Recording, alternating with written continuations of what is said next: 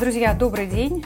И снова мы приветствуем вас у Франкла на кухне. И тема а, сегодняшнего нашего подкаста а, – искусственный интеллект. Это тема, по которой уже, наверное, прошлись все, но не мы. И нам тоже есть что сказать. И тема эта, безусловно, будоражит, кого-то пугает, а кого-то, наоборот, очень сильно радует, а, потому что люди считают, что пришел настоящий помощник. И, коллеги, расскажите, а что вы думаете по этому поводу? Это действительно вселенское зло? Или все совсем не так? Как, на ваш взгляд, обстоят дела с искусственным интеллектом? Вы боитесь искусственного интеллекта? Ну, я не боюсь. Отвечая на вопрос Миши, не боюсь искусственного интеллекта. Мне интересен всегда какой-то прогресс. И мне интересно было поработать с искусственным интеллектом. Как только я услышала, я сразу закачала себе какие-то джи пи ти, вот этот, программу открыла и на, попробовала там работать. То есть пообщалась, мне было интересно. Но хочу сказать, что мы уже да, обсуждали, что не, не сильно он помог какой-то работе, где я ему задала вопрос, там, рассказать что-то о какой-то книге, и он там слышал слово «космос», и все начал мне врать. Так привирает он. Это мне не очень понравилось, правда, потом извиняется. Ну, как бы, да. Многие люди боятся интеллекта, как-то паника была, охватила, да, даже кто там был, выступил за то, чтобы остановить разработку искусственного интеллекта. Да, Илон Маск. Потому что может, могут опередить, да, как-то человечество, заменить. Люди боятся, что займут рабочие места его. Уже есть, я знаю, некоторые предприятия. Муж моей подруги в Испании, он буквально уже советовал своим сотрудникам внедрять в жизнь интеллект. Он видит, как можно заменить некоторых людей. И вот она рассказывает, что он очень активно внедряет в жизнь, потому что там какая-то такая специфика работы. Но мое мнение такое, что не заменит машина все равно человека. Человека... наверное, заменит на каких-то работах человек, который умеет работать с этим искусственным интеллектом, который им управляет. Где-то вот так. В каких-то других сферах, наверное, ну, если в сфере психологии, не хватает эмпатии искусственному интеллекту. То есть, например, не знаю, слышали ли вы или видели, есть русскоязычный сервис, запустили Зигмунд джи пи ти. Это чат, который консультирует клиентов. И идея его была в том, что, ну как они писали, чтобы люди, которые не могут себе позволить там, психотерапевта, как-то мягко войти в психологию, может заинтересоваться этим, ну и чтобы как-то можно, возможно, там пообщаться с этим искусственным интеллектом. Я попробовала, я зашла и пообщалась. Если интересно, я могу рассказать, как оно было. Что... Зашла я и задала... вопрос, ну, как будто я клиент на первой сессии, и задала вопрос прямо из кейса такого, что мне изменил муж, я не знаю, как мне жить дальше. Вот. На что мне ответил просто какой-то заготовкой джи пи ти-чата, этот ответил заготовкой каких-то фраз из психологии, и сразу меня перенаправил, обратитесь к специалистам Зигмунд вот этого сообщества, и вот прям ссылочку, и написал мне, что скидка будет там какая-то. И я задала еще, то есть я хотела продолжить беседу. Мне тоже так вот буквально два абзаца он отвечает и отсылает к психологам. То есть, скорее всего, это какой-то маркетинговый ход. Не то чтобы я там разочаровалась, я, наверное, не сильно надеялась на какую-то. Но эмпатии я не получила.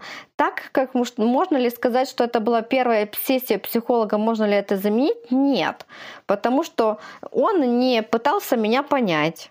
Он не задавал каких-то наводящих вопросов, да, он не провел диагностику, за что мы платим психотерапевту, чтобы нас поняли, чтобы нас приняли, да, и чтобы мы могли высказаться.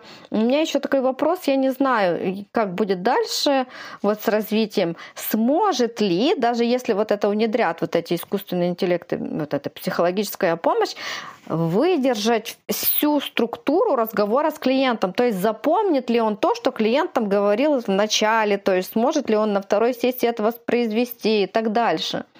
Как это будет? Ну, пока что я не думаю, что это заменит искусственный интеллект вот, психолога, ну и другие какие-то. Преподавателя полностью тоже не знаю. То есть, наверное, каждый выберет, что хочет. Вот кому нужна будет, кто хочет пообщаться с машиной, там, с искусственным интеллектом, почему нет? Но это интересно, мне вот тоже интересно было пообщаться. Может, интровертам будет так легче как-то. Ну, тоже может быть. Мне кажется, что вот как раз в этом конкретном случае действительно цель была больше привлечь клиентов на общение в индивидуалку, живую. Тем более, что сейчас уже есть разные хорошие аналоги, где дают более развернутые ответы, боты. То есть они уже надрессированы на другой уровень. И, возможно, вы слышали, было такое исследование недавно, и, и, по-моему, даже это не просто исследование, это разработка, где показывают, каким образом искусственный интеллект не просто воспроизводит какие-то протоколы а, в работе с клиентом, но он еще и считывает твое состояние, оценивает твою вербалику, невербалику, он смотрит на твой глаз. То есть есть ряд критериев, которые помогают ему еще и учитывать состояние клиентов здесь и сейчас, а не только те слова, которые он произносит. И в этом случае, конечно, это уже совсем другой э, уровень. Но когда мы говорим о том, что мы работаем с собой, здесь гораздо больше включается, чем какой-то протокол. Ты работаешь полем, ты понимаешь гораздо больше, чем ты даже можешь осознавать в какой-то момент времени. И, кстати, на минуточку, а как тогда быть с переносом и контрпереносом? И вот здесь, мне кажется, искусственный интеллект пока еще растет и растет, и вопрос, дорастет ли. Ну и, конечно, вот такой хайп, он, как обычно, эволюционно связан с тем, что как только что-то появляется, что до конца нам непонятно, что еще очень новое, оно начинает людей пугать. То есть какие-то страшилки вокруг начинают возникать, истории с тем, что нас всех угробит искусственный интеллект и много всего подобного. Мне кажется, история даже знала такие примеры и ранее. Поэтому и та, и другая тема, что нас уничтожит искусственный интеллект и поработит, и а, там он бесполезный. То есть и та, и другая крайность, мне кажется, не совсем уместна. Понятно, что мы как-то это будем встраивать, использовать. Есть мнение, что это будет для масс-маркета. Это хороший вариант, когда человек никогда не ходил к психологу. Или, Галь, как ты говоришь, это интроверт какой-то махровый, который хочет сначала написать, ему даже может быть проще пообщаться не face-to-face с психологом, а с какой-то машиной. И вот он ему пишет, а тот ему что-то отвечает. Это здорово. Пускай будет даже такой вариант. И если это пойдет в широкие массы, наверное, в этом тоже есть что-то хорошее. По крайней мере, я это вижу именно так. По поводу того, что искусственный интеллект может заменить психолога в письменном виде, да? Есть на сайте би семнадцать такая опция, как психологический чат. То есть некоторые психологи проводят такие сессии, где они переписываются с клиентом. И ну, мне такие сессии совершенно не нравятся, совершенно не подходят. Мне кажется, что главного компонента психологической работы там нет. Это какая-то пустая переписка, когда ты не видишь человека глаза в глаза.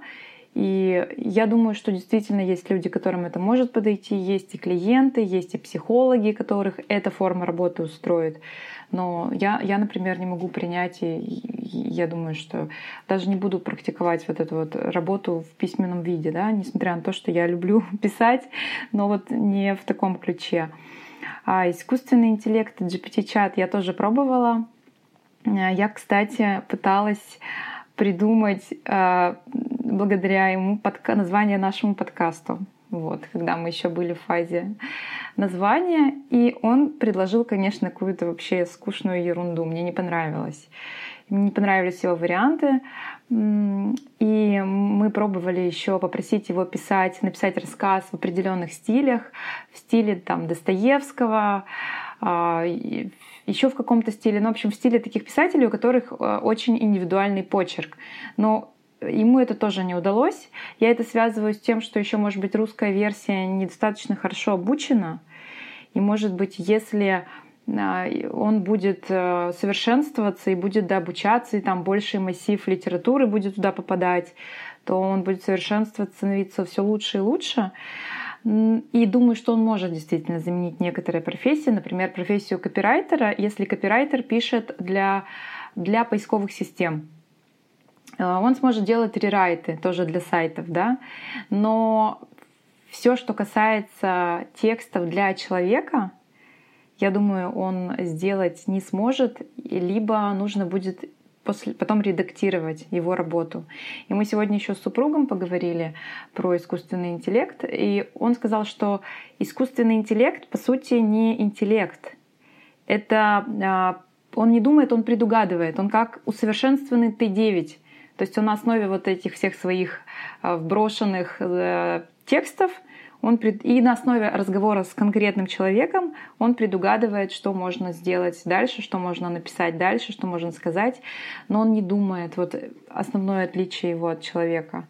И у меня тоже сейчас нету страха, что он, допустим, сможет заменить редактора. Нет, не сможет, потому что редактура, она очень тонкая. И текст, может быть, с точки зрения, не знаю, правил даже правильный, но его нужно редактировать. Я не представляю, как это сделает искусственный интеллект. Или, например, уже есть у нас давно переводчики, да, но они же не могут заменить реальных переводчиков, которые переводят книги. Вот, пока, мне кажется, что пока на данный момент искусственный интеллект такой несовершенный, но не знаю, что будет в будущем. Может быть, он будет становиться все сильнее и сильнее, но все-таки профессии такие, как а, там, психологи, допустим, я не представляю, как можно заменить искусственным интеллектом. Даже если он будет, допустим, говорить, может быть, если, может быть, появится картинка какая-то, да, человека, как будто ты говоришь с ним в скайпе. Вот это будет интересно для экспериментов, но для серьезной работы, думаю, что нет. Просто под словом искусственный интеллект люди понимают что-то, ну, непонятно что. То есть кто-то конкретно понимает нейросети, кто-то понимает, что это что-то компьютерное, которое условно заменяет человека, которое способно мыслить, которое способно действовать как человек.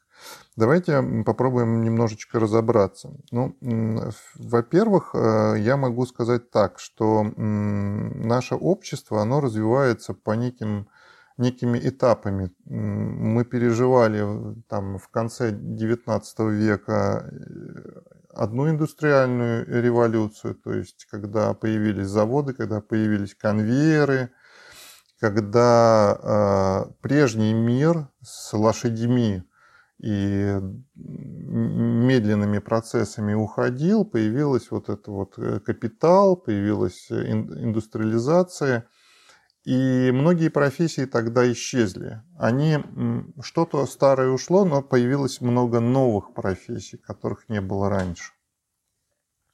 Что-то подобное, я так вижу, происходит сейчас, потому что развитие компьютерных технологий, развитие робототехники очень сильно меняет то, как производятся продукты, то, как создаются продукты.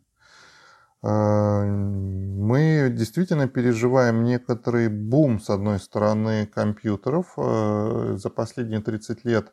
Ну, если вспомнить, то, ну, например, тридцать лет назад еще не было эм пэ три и JPEG. Вот, возможно, сейчас удивитесь, но вот когда я учился в институте, JPEG только появился как некий, некий возможный алгоритм для того, чтобы передавать фотографии. Сейчас это, ну, то есть люди других-то и не знают, потому что везде это JPEG, JPEG, JPEG. И вот это вот то, что у каждого теперь есть фактически в руках компьютера, да, смартфон, это компьютер, причем он мощнее, чем те компьютеры, которые у нас были тридцать лет назад. И это большой такой рывок вперед по цифровизации нашего общения. Мы вот сейчас с вами тоже находимся в в разных местах, но мы можем совершенно так вот практически общаться, что называется, как будто бы мы находились рядом. И это здорово. Но э, здесь много как бы и э, такого наносного. Вот если говорить конкретно про чат джи пи ти, то фактически чат джи пи ти, там, третий, не сильно отличался от второго. Фишка лишь в том, что ей приделали интерфейс, и фактически он стал доступен для больших масс. И, и, и это стало хайпом.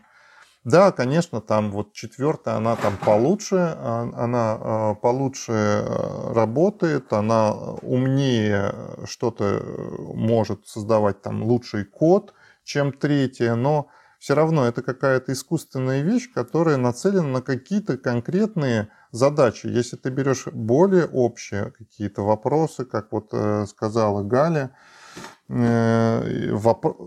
то есть, то есть это просто как Т девять работает. Она пытается с тобой разговаривать на разные темы, но как будто бы за этим... Выглядит это как, словно ты разговариваешь с экспертом, но когда ты начинаешь проверять, ну там полная лажа.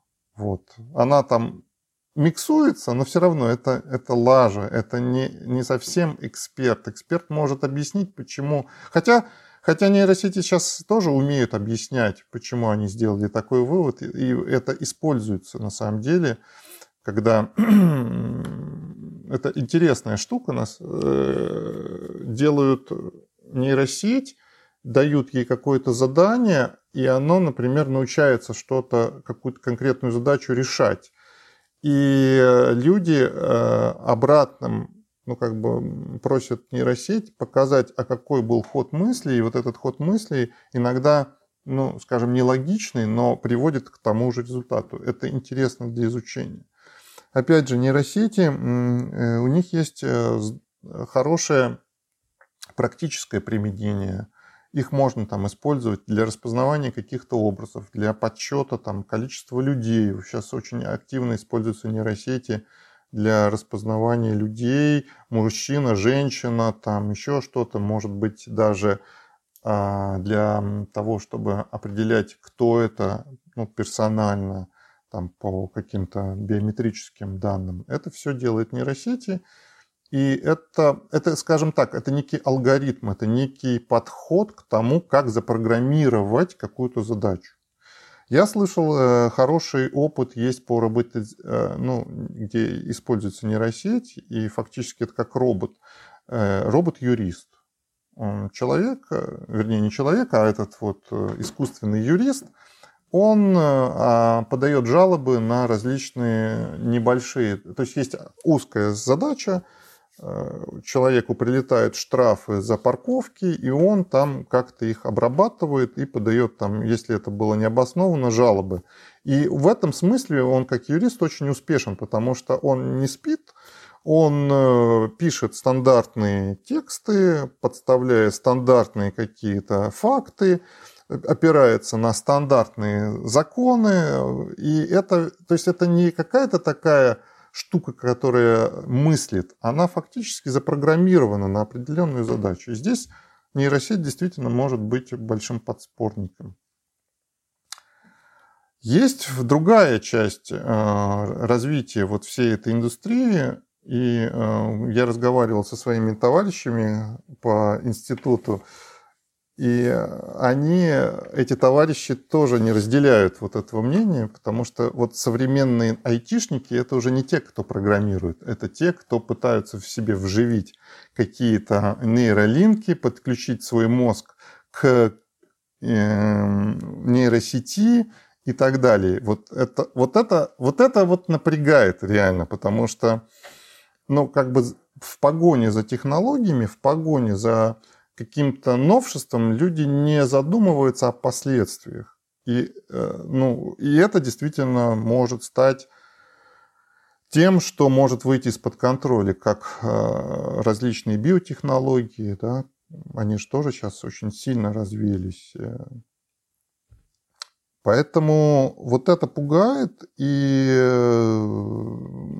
на ближайшей перспективе, например, там двадцать-тридцать лет, непонятно, куда это вырулит. И, и при том, что ну, в общем и целом человечество немножко деградирует в своем а, а, способности мыслить, выражать свои мысли, читать. Да? То есть люди сейчас перестают пользоваться теми технологиями, которые были раньше, и как бы новые технологии. Но, по сути дела, новые технологии из человека делают, ну, условно амебу, условно упрощают его. Да, это иногда здорово, что ты не тратишь время там, на какие-то вещи, там сейчас надо э, что-то узнать. Ты взял и загуглил, да, слово такое, загуглил. Раньше тебе нужно либо было помнить множество э, информации из разных областей, уметь работать с книгами, искать эту информацию в энциклопедиях, разговаривать там с, с кем-то. Сейчас ты загуглил. Но качество этого гугления зачастую, оно тоже низкое. То есть ты можешь нагуглить что угодно. В Википедии, пожалуйста, вот пример. Да? Источник знаний Википедия. Кто туда пишет? Да там всякое... Ну, ну, то есть в научном мире, естественно, это не, не котируется. Но среди обычного населения это кажется, вау, я вот могу. И вот это, вот это является таким бичом. Поэтому, если говорить про все-таки именно как нейросеть, способная ну, быть похожа на мозг, то мы пока очень далеки от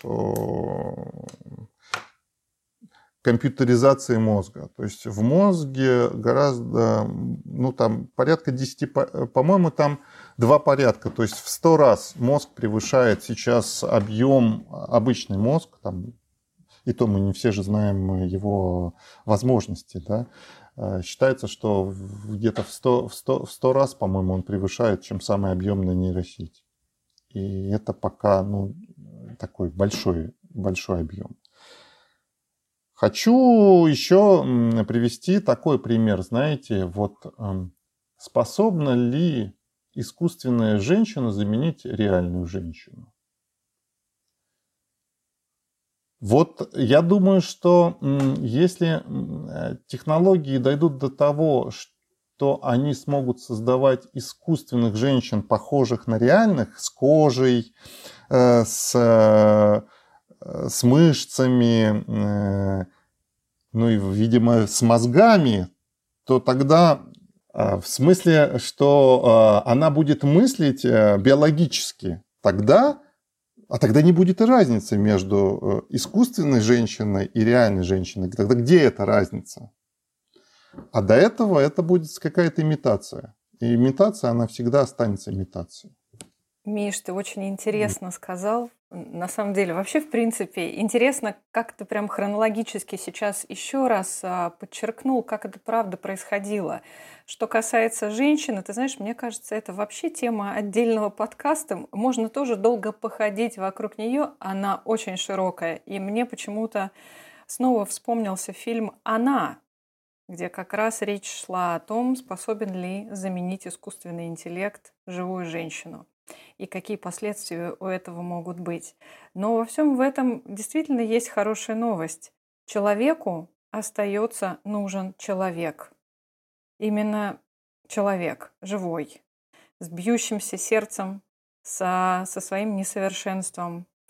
И мне кажется, что за счет того, что какие-то механические процессы мы можем передавать искусственному интеллекту, в этом явно его поддержка нам очень помогает. Прямо это очень круто, что есть такая возможность. Тем больше подчеркивается ценность живого общения, когда все остальное уйдет, грубо говоря, роботом, уйдет куда-то в, вот в эту искусственную часть.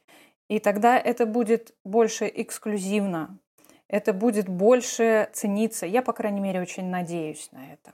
я вспомнил про... Ну, это не искусственный интеллект, но вот если сейчас вспомнить, кто сейчас вручную стирает, практически никто. То есть, если какие-то только есть специфичные задачи, но в общем и целом мы эту работу передали роботу в виде стиральной машинки. И можно сказать, что это искусственный интеллект. Она сама решает, когда остановить, когда налить воду. Ну, то есть вообще, в принципе, конечно, это просто автомат. Он не мыслит, но все равно это какая-то вот передача каких-то дел вот искусственному чему-то. Я как раз хотела вас спросить, как людям поддержать себя вот в ситуации этого экзистенциального ужаса перед развивающимся искусственным интеллектом. Вот Лена как раз тоже ответила на этот вопрос, что ценность человеческого общения, она становится как будто только больше от развития искусственного интеллекта. Ну, у меня, знаете, какой есть... Мы, мы не знаем, кто перед нами сейчас, кто нас сейчас слушает. И, например, на производстве я наблюдаю, есть разные профессии. Например, такая профессия, как упаковщик. То есть вручную компания нанимает большое количество людей, которые сидят на конвейере и упаковывают товар. Понятное дело, что рано или поздно такого рода работа заменит робот. И это, это вопрос только времени. Она, эта работа, она не развивает человека. Она достаточно механистична. Она достаточно нудная. И, наверное, я бы таким бы людям предложил посмотреть, а что можно вокруг себя. Ну, во-первых, всегда полезно учиться чему-то новому. И это всегда является таким бонусом. Если ты что-то умеешь, что-то знаешь больше, чем то, что ты знал, у тебя есть большие шансы выжить э, в новых обстоятельствах. Поэтому ну, мой совет такой. Учитесь. Учитесь чему-то новому. Учитесь новым профессиям, новым навыкам. Смотрите, что есть в округе. Вот. Не останавливайтесь на том развитии, в котором вы находитесь сейчас. То есть даже если сейчас все замечательно и стабильно, никто не сказал, что это продлится. Это я вспомнила, как в чат учебный кто-то кидал вакансию мимолога. Помните? Вакансию профессия того? Будущего. Мимолога. Тот, который придумывает мемы там, для какой-то компании. И вот, кстати, по поводу упаковщика два слова. Такая ценная профессия. Смотрите, как давно придумал Генри Форд понятие конвейера. Но упаковщик до сих пор жив. И это специальность, которая до сих пор, пожалуйста, в ходу. И их очень много. Да, есть вопрос, но тут надо понимать, в какой стране ты находишься, потому что есть страны, которые к этому подходят этично, то есть они не гонятся за прибылью, они смотрят на ситуацию вокруг, и я видел людей, которые вместо того, чтобы купить условно робота, нанимают сто сотрудников, потому что они могут купить, позволить себе робота, и это даже будет, может быть, и дешевле потом. Но они понимают, что вот эти люди останутся без работы, а работа для них важна, и они дают им работу. Они осознают свою миссию вот, вот через такое. И тут непростая, на самом деле, история. То есть, с одной стороны, есть некая погоня за удешевлением, и это ну, нормальный такой процесс. Мы все хотим получать товары дешевле. Но в этой погоне идет и какие-то упрощения, которые, к сожалению, вредят нашему миру. То есть, либо ну, овощи у нас сейчас, знаете ли, далеко не содержат тех витаминов, которые были пятьдесят лет назад. Нету продуктового разнообразия, которое было раньше, потому что выгоднее и проще покупать одно, одинаковые семена для всех или продавать один и тот же продукт во всей сети, чем вот я сталкивался с теми, кто разводит яблоки, они говорили, и помидоры, они говорили, что в каждой губернии были свои сорта. И это было в том числе безопасно. То есть если происходила какая-то катастрофа, в смысле какого-то паразита, химическое, то у вот этой популяции, которая содержит разные виды, больше шансов выжить. А сейчас это все упрощается, все стандартизируется. И стандартизация, она, с одной стороны, ну, как бы вроде хорошая история, да, вроде как бы понятная, а с другой стороны, она убивает это разнообразие. И вот как соблюсти этот баланс, как найти эту золотую середину, ну, в этом, наверное, состоит искусство современного человека и современного бизнесмена. Я еще хотела сказать, я поддерживаю, Миша, как сказала, как поддержать себя, да, что учитесь. Я тоже о том, чтобы люди учились и получали новые профессии. Искусственный интеллект, мне кажется, ну все равно он не заменит человека, да, если подытожить. Он позволит человеку даже на том же производстве сделать больше, то есть больше чего-то. И те, кто боятся, что все, у меня там профессии моей не будет, ну никто не... Всегда можно научиться чему-то другому. У нас же и человечество растет, нас становится все больше и больше, нас уже восемь миллиардов, и все равно любая работа будет нужна. Мне кажется, что кто хочет работать, тот найдет работу всегда. Вот так. А вот возвращаясь к теме психологов, я еще подумала, что э, тоже незачем бояться. Психологу может помочь искусственный интеллект. Например, если будут хорошие программы, какие-то там э, скрининга, да, психологического, он может на приеме быстрее скрининг сделать как бы, с клиентом. И это тоже здорово. Я почему-то оптимистически к этому всему отношусь, а там дальше будет видно. Ну, на самом деле, даже тестирование, вот, которое дается человеку, фактически является, ну, в какой-то мере, ну, таким прообразом, ручным искусственным интеллектом, когда, отвечая на определенные вопросы, потом мы получаем какие-то метрики, из него делаем какие-то выводы. Просто при помощи других вещей, там, визуальных, еще чего-то, ну, наверное, сейчас сложнее получить объективную картину, и в этом смысле искусственный интеллект действительно может, ну, давать дополнительную информацию. Друзья, тема искусственного интеллекта обширная, но как будто бы мы про нее высказались, и как будто бы у нас есть на это свое мнение. Я подозреваю, что у вас есть свое мнение и видение того, и, возможно, есть какие-то страхи, что искусственный интеллект заменит именно вас конкретно. Поэтому будем рады видеть ваши комментарии. И до новых встреч. Увидимся в новых подкастах. Спасибо, что слушали нас до конца. До свидания.